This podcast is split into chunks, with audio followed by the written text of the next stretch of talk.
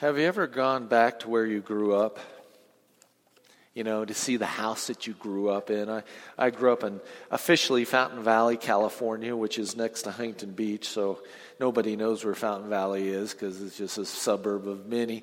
But I went back after Tammy and I were married, and I went back to the very house that I grew up in. And amazing thing happened. You know what happened? It shrunk. That's right. It shrunk how my family lived in that little house. And I have two other brothers, and uh, we are a little cantankerous and we fought a lot. And my mother, she was a farm girl from Oklahoma, and she considered that kids were not allowed in the house until it got dark. Uh, so we played outside all the time. And uh, if we were inside the house, even if it was late and we started being rambunctious, you know what she told us to do? Don't fight in my house, you take it outside. And we would go out into our front yard and we would hit each other and wrestle with each other. Now, my mom kept an eye on us from the window to make sure tempers didn't flare and nobody was going to lose their life, but it was take it outside. And my mother always said, There's going to be peace in my house. Tammy's laughing because she knows my brothers, she knows my family. She know, she can you picture it in your mind what's happening. That's right. Our text for today, though, is Matthew 21. So if you have your Bibles, it's also known as the triumphal entry. It is also known on Palms as Palm Sunday. Technically, though, it probably happened on Monday, but we just call it Palm Sunday. And we're going to jump into Matthew chapter 21. We could officially call it Peace in the House if you wanted to write that title instead of the one that I have for you, The Triumphal Entry of Peace. You could put Peace in the House. Now, let me give you the, the background to chapter 21 because we're jumping into chapter 21. Um, it's the Jewish holiday of Passover. The city is filling up, swelling with people from all over Israel. In fact, some historians think that the city would swell by over a million people would swell into because everybody had to go to the temple. Everybody had to offer the sacrifice of the Passover lamb. And so the whole nation is gathering at the temple, and it's that week. Now, for the last six months, Jesus has been near Jerusalem, not quite in it. He's keeping an arm's distance because the religious leaders want to kill him especially since he has raised Lazarus from the dead. I mean, that's pretty good proof when you claim to be the Son of God that you're raising people from the dead. So they had already started to talk about how they're going to kill not only Jesus, but they're going to call they were going to kill Lazarus as well. The crowds are curious, expectant, excited about Jesus. They can't wait for the revolution to start. The first thing that the people are expecting Jesus to do is to kick Rome out of their nation. The Messiah was coming, the Savior was coming, the Deliverer was coming. That's true. Jesus is coming to Jerusalem as king to usher in his kingdom. In a sense, it's almost his coronation service. He's ushering in a kingdom of peace, a kingdom of salvation. The real reason the crowds are excited, though, are the prophecies. Let me just read a few of the prophecies. Zechariah says, Rejoice greatly, O daughter of Zion. Shout aloud, O daughter of Jerusalem. Behold, your king is coming to you. Righteous and having salvation is he, humble and mounted on a donkey, on a colt, the foal of a donkey. I will cut off the chariot from Ephraim and the war horse from Jerusalem, and the battle, bro, the battle bow, the, the bow and arrow, the bow will be broken, scripture says. And he, the one that is coming riding on a donkey, shall speak peace to the nations, and he shall rule from sea to sea, and from the river to the ends of the earth. Because of the blood of my covenant with you, I will set you free, your prisoners from the waterless pit. And it's interesting, kings either rode on horses or they rode on donkeys. If they were riding on a horse, that means it was wartime and they were at war. But if a king was riding on a donkey, a lot of times after the battle, he wouldn't ride his horse in. He would ride back to his capital on a donkey because a donkey meant that he was coming in peace. And so this prophecy was written over 500 years before Jesus is even a thought in somebody's mind. And then in Malachi it says this I will send my messenger, and he will prepare the way before me. And the Lord, who you seek, will suddenly arrive at his temple, and it will be a surprise to everybody. We know that John the Baptist was that messenger, and Jesus is about to make this surprise entry into the temple. Isaiah 62 said this Say to the daughter of Zion, Your Savior comes, his reward is with them, and his recompense accompanies him. They will be called the holy people, the redeemed of the Lord. And you, the city of Jerusalem, will be called sought after, not the city no longer desire, deserted. Now, here's where it gets really interested in the prophecies. In Daniel chapter 9, Daniel makes this prophecy that this pagan king, a pagan king, will issue a decree once the uh, Israelites are allowed back to go to their homeland after being taken in captivity, that there will be 69 weeks, or another way of saying it, 483 years later, there's a prophecy that the Messiah will show up at the temple. Isn't that interesting? 500 years, 600 years before Jesus is around, there's a prophecy that the Messiah wants the decree to rebuild the temple, you just count the years one year, two year, three year, four, and suddenly it brings us up to AD 32. 483. So everybody, uh, you know, Hollywood does some movies pretty good, right? I mean, there's a few out there right now. The Apostle Paul, you might want to go see. You might want to see I Can Only Imagine. There's another one uh, called uh, Tortured for Christ. Hollywood can do a pretty good idea. I want you to get in your mind for a moment all of these prophecies, and you're an Israelite. Pretend that you're a Jewish person, you're going to temple for Passover, and there's this excitement in the air because the Messiah is coming. They could do the math. This, this, is, this is the year. This is this is possibly the year that the Messiah is coming. So the crowd is at an excited, fevered pitch. Now, what they didn't know about Jesus was this he was going to be the Passover lamb for the nation. See, in Exodus, it said that the Passover lamb, if you want to, let's just turn there. Exodus chapter 12. You can go there. It's really easy because it's the second book of the Bible. It's Genesis, Exodus, Exodus chapter 12. And if you were to drop down to verse 2, it says this This month shall be the beginning of the months. It shall be the first month of the year for you. Tell the congregation of Israel that on the tenth, this is important, the tenth day of the month, every man shall take a lamb according to their father's house, a lamb for a household. And if the household is too small for a lamb, then he and his nearest neighbor shall take according to the number of persons, and according to what you can eat, you shall make count for the lamb. In other words, if you don't have enough money to buy a lamb, you go in with a neighbor. And you, you, you do it that way. Verse 5 Your lamb shall be without blemish, spotless, pure. And it has to be a male, a year old. You may take it from the sheep or from the goats, and you shall keep it until what does your version say? The 14th day of the month, when the whole assembly of the congregation of Israel shall kill their lambs at twilight. The lamb has to be selected on the 10th day of the month, and by the 14th day of the month, a few days later, the lamb's going to have its throat slit, and then that blood is going to be applied, or at least historically, over the doorpost of the house. In the year Jesus was crucified, the 10th of the month was Monday of Passover week.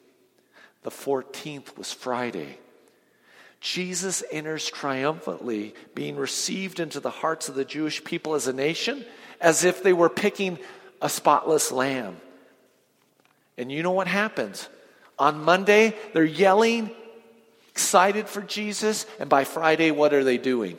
What is the crowd doing on Friday morning? Crucify him!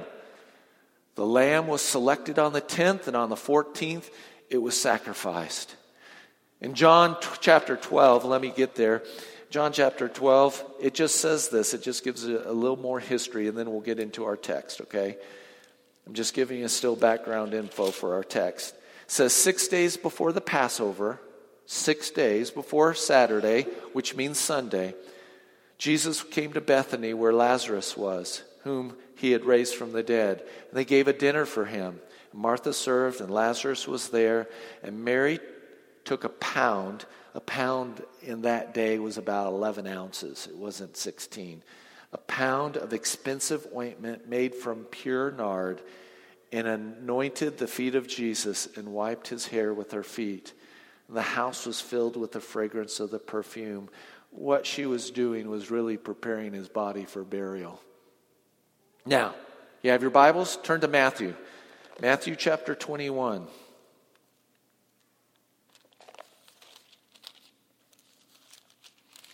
Pick it up at verse 1. It says, Now when they drew near to Jerusalem and came to Bethphage, to the Mount of Olives, when Jesus, then Jesus sent two disciples, saying to them, Go into the village in front of you, and immediately you will find a donkey tied and a colt with her. Untie them and bring them to me. If anyone says anything to you, you shall say, The Lord needs them, and he will send them at once. This took place to fulfill what was spoken by the prophet, saying, Say to the daughter of Zion, Behold, your king is coming to you, humble and mounted on a donkey, on a colt, the foal of a beast of burden. And the disciples went and did just as Jesus had directed them. They bought, brought the donkey and the colt and put their uh, cloaks on them, and he sat on them. Most of the crowd spread their cloaks on the road, and others cut branches from the trees and spread them on the road. And the crowds that went before him and that followed him were shouting, Hosanna! Hosanna to the Son of David! Blessed is he who comes in the name of the Lord! Hosanna in the highest! And when he entered Jerusalem, the whole city was stirred. You got a million people that are just unbelievably excited. You think this is, you've seen excitement at a Super Bowl? This is far surpassing a Super Bowl. And everybody is like, Who is this? Who is this? And the crowd said, This is the prophet Jesus from Nazareth of Galilee. It seems so inappropriate that the King of Kings and the Lord of Lords would come in on a donkey. But see, Jesus had to establish peace first. He wasn't there to wipe out Rome, he was there to make peace with God for us. That's what the peace is all about. He didn't come with jewels and wealth and robes. He came in on a borrowed donkey. It must have been kind of freakish when these two guys go into this village, they untie a colt along with the mommy, the donkey, and, and start taking it. And the owners are like, another passage says it's the owners that confront them and say, uh, What do you think you're doing? That's my property. It's like somebody rolling into your house and hopping in your vehicle and starting it up and leaving. And it's just, whoa, whoa, what's going on? And all they had to say was, The Lord has need of them. I don't know what it was. Uh, who knows? But they said, okay, and let him go. Now, there's this donkey, and then the baby, the foal. The baby donkey would have gone crazy in a crowd of thousands of people, right? But as long as the mama was there, it was okay. And so here's this procession. I picture in your mind They're, they're traveling actually now down into Jerusalem from the Mount of Olives. So as Jesus is coming down into the city, he can see all of the city, and the city can see all of him. It's not like uh, you, you, the, sometimes a highway is up here and you can't see what's going up on the highway. No, everyone in the city could look up at the Mount of Olives, seeing Jesus come in, and this crowd now, you have to also realize, too, that there were Romans there that were keeping peace, and they had a garrison right near the temple, and they saw the same stuff. In another passage, it says that the Pharisees are so upset at Jesus that they tell him, Tell these people to stop yelling Hosanna. Hosanna, by the way, means saved. Save me, save me. And so they are crying out. These are words, messianic words. They are basically saying, Jesus, you are the Messiah. You are the Messiah. And the Pharisees come and say, Rebuke your disciples, make those people shut up. Because you're about to start a riot and you're going to take away our place. Because there's the Roman garrison. And what does Jesus say in another passage? He says, If these people were silent, if these children were silent, the very stones would cry out, Hosanna. This is a moment in history like none other. The Passover lamb is being selected. So, what does this passage mean to us today? Is it just simple? Is it just a simple record of the fact that Jesus fulfilled prophecy? I think it has a lot more to say to us. Jesus goes to Jerusalem, by the way, the city of peace. That's what the name means. He goes to the city of peace to establish peace, to become our peace. So here's the very first fill in the blank why Jesus had to establish peace.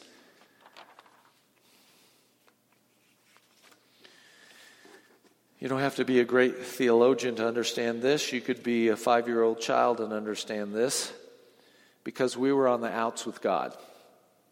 That's why Jesus had to come, because we were on the outs with God. Do you understand what I mean by when we're on the outs? You ever have a fight with your wife or someone else? Yeah. It was funny. Last Sunday, before Tammy and I came to church, we had a little tiff. So, all the way, and then, and then uh, but it all worked out. You come to the house, and and uh, everything is good. But we were on the outs with God. To be honest, we were His enemies, and we want to be in control. That is our natural sinful desire. We want to be the boss. We don't want anybody else telling us what to do, when to do it, how to do it. We like being our own boss. But we weren't made to be the boss, were we? We're made to be a follower of the Lord, not a director of the Lord. Our rebellion, our sin has caused a rift in the relationship. You know what I'm talking about? You've had rift in relationships before. This is the way I like to say it messed up people mess up relationships, right? Messed up people mess up relationships. You know, I'm a messed up person. And I messed up my relationship this way with the Lord. And I needed somebody to come and establish peace again. The Bible says we're enemies of God, we're dead in our trespasses, all have sinned, and we can't fix the problem. You know, I love to ask little kids when I'm sharing about Jesus. I ask them if any of them own a time machine. They're like, well, no, we don't own a time machine. Boy, if you had a time machine, you know what you could do? You could go back in time and undo all the bad things you've ever done. Then you'd be sinless. Then you'd be perfect. Then you could stand before God and say, You and I, man, we're, we're good. But the kids come to the conclusion that they don't own a time machine. And in fact, we all know there is no such thing as a time machine. So we have a problem. We have a broken fellowship, a broken relationship with the Creator God who loves us, but we have been in rebellion. And Jesus came to take care of that problem. It says in Colossians, Jesus did it because we are powerless to do it. It says this In him, in Jesus, all the fullness of God was pleased to dwell, and through Jesus, he reconciled to himself all things, whether on earth or in heaven, making peace by the blood of the cross. That's why Jesus had to establish peace first. First thing he did, he had to open that door so that we could enter in. The second fill in the blank is not the why, but the how. How Jesus established peace. Came in riding on a lowly donkey, not even a full grown donkey, a baby donkey, to signify that he was coming to lay down his life. He was coming in peace to become our peace.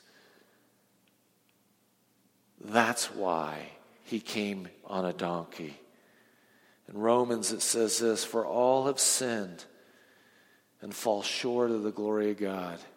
And uh, that's a fancy way of saying there's no way we can measure up, jump in our time machine, and undo the things that we've done. What we need, can I do this? You know what we need? We need forgiveness. We need to own what we've done and then just say, Will you forgive me? And then he does. Because the price for your sin has been paid because what Jesus did on that day. It goes on. He says, We are justified. So many times, little kids and adults use the word just. I just took one cookie, mom. I just stayed up a little late, mom. I just didn't get my homework done. I just ran a little faster than the speed limit. I just, you know that word just? It is a good word when it's in context and it says that we have been justified by Jesus. You don't have to stand before God and say, I just, I just, I just, I, I, I just it's all been taken care of. It says, We are justified by His grace as a gift through the redemption that is in Christ Jesus, whom God put forward as a propitiation. Fancy word that just means He paid for you.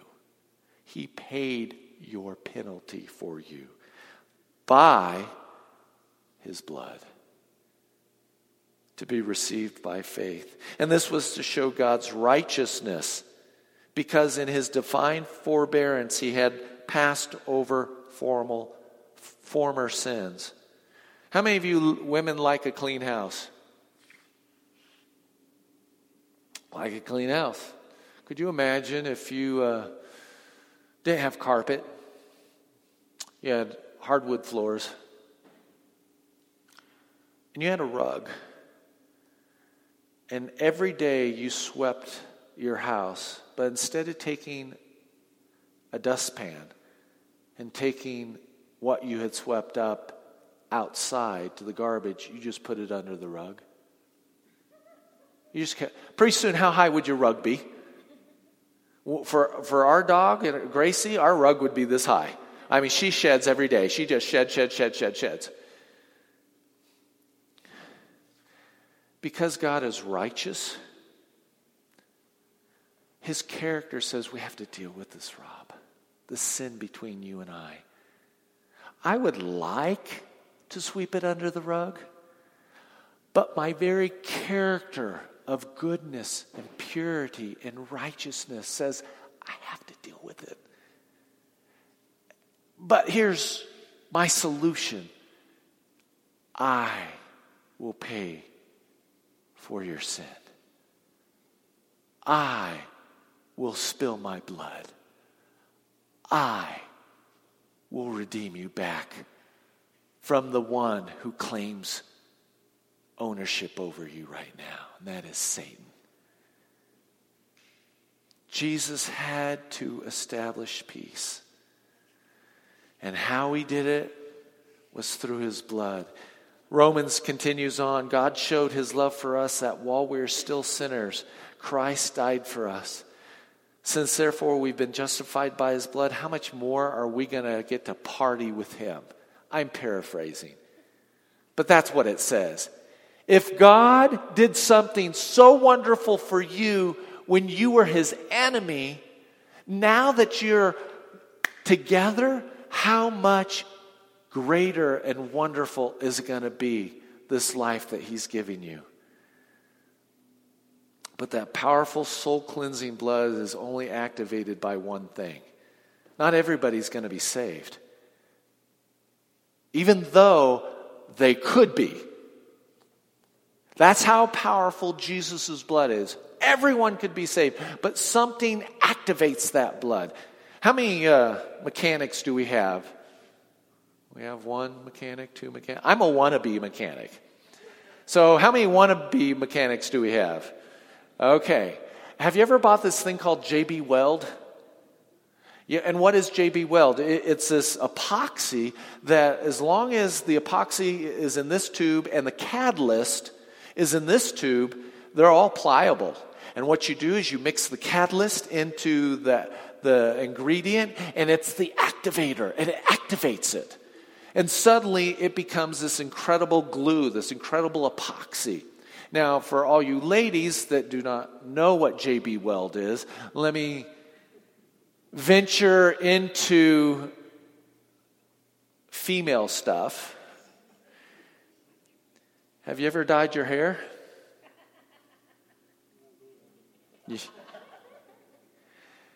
You get a kit, and there's an activator in it that you put in, right? Or if you're maybe you haven't dyed your hair and, and you're you like to cook. And in order for your bread to rise, you have to get another kind of activator. It may be baking powder or it may be yeast. It's the activator. Do you understand that the blood of Jesus is super incredibly and powerful? It can do anything and everything, but it remains dormant until it is activated by your faith. Are, are you with me on that? Are, are, okay. And so the cross is powerful, powerful enough to raise you from the dead, to make you born again, to create you to be a new creation, to make you right before God. But if you don't have faith, you got squat.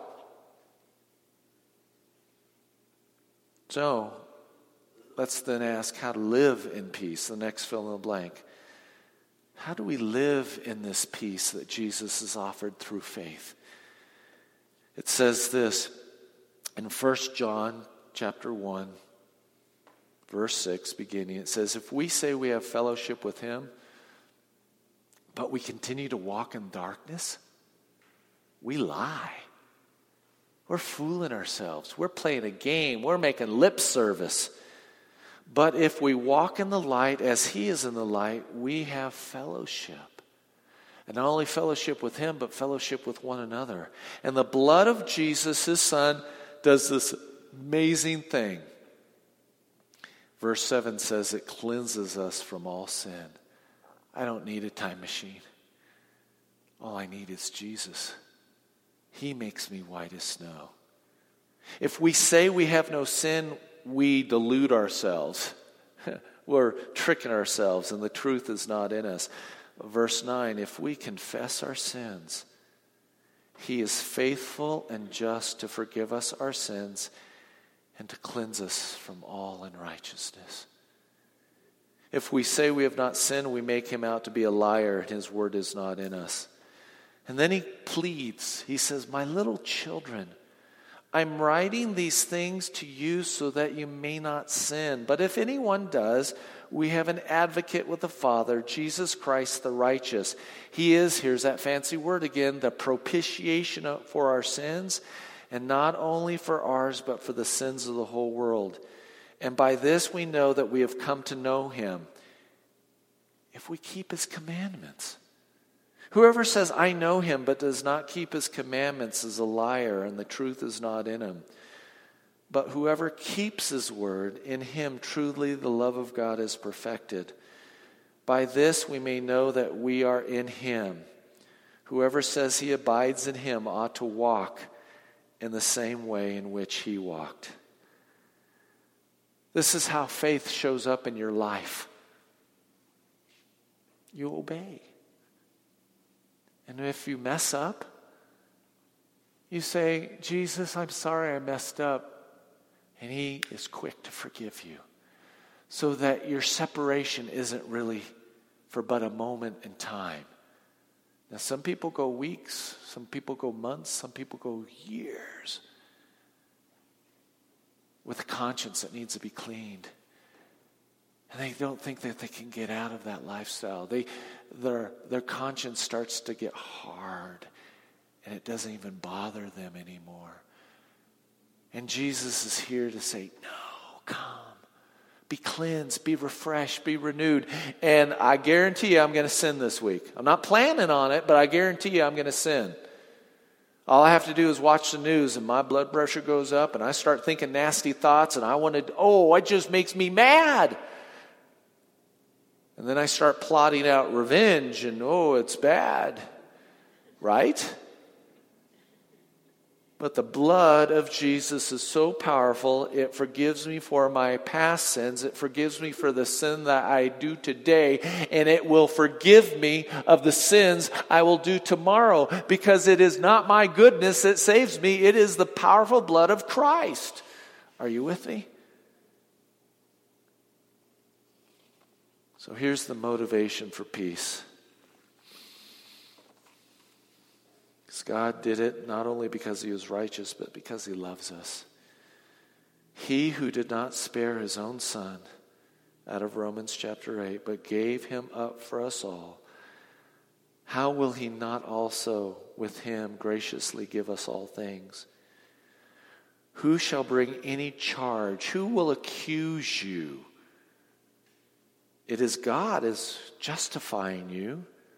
Who is there to condemn you?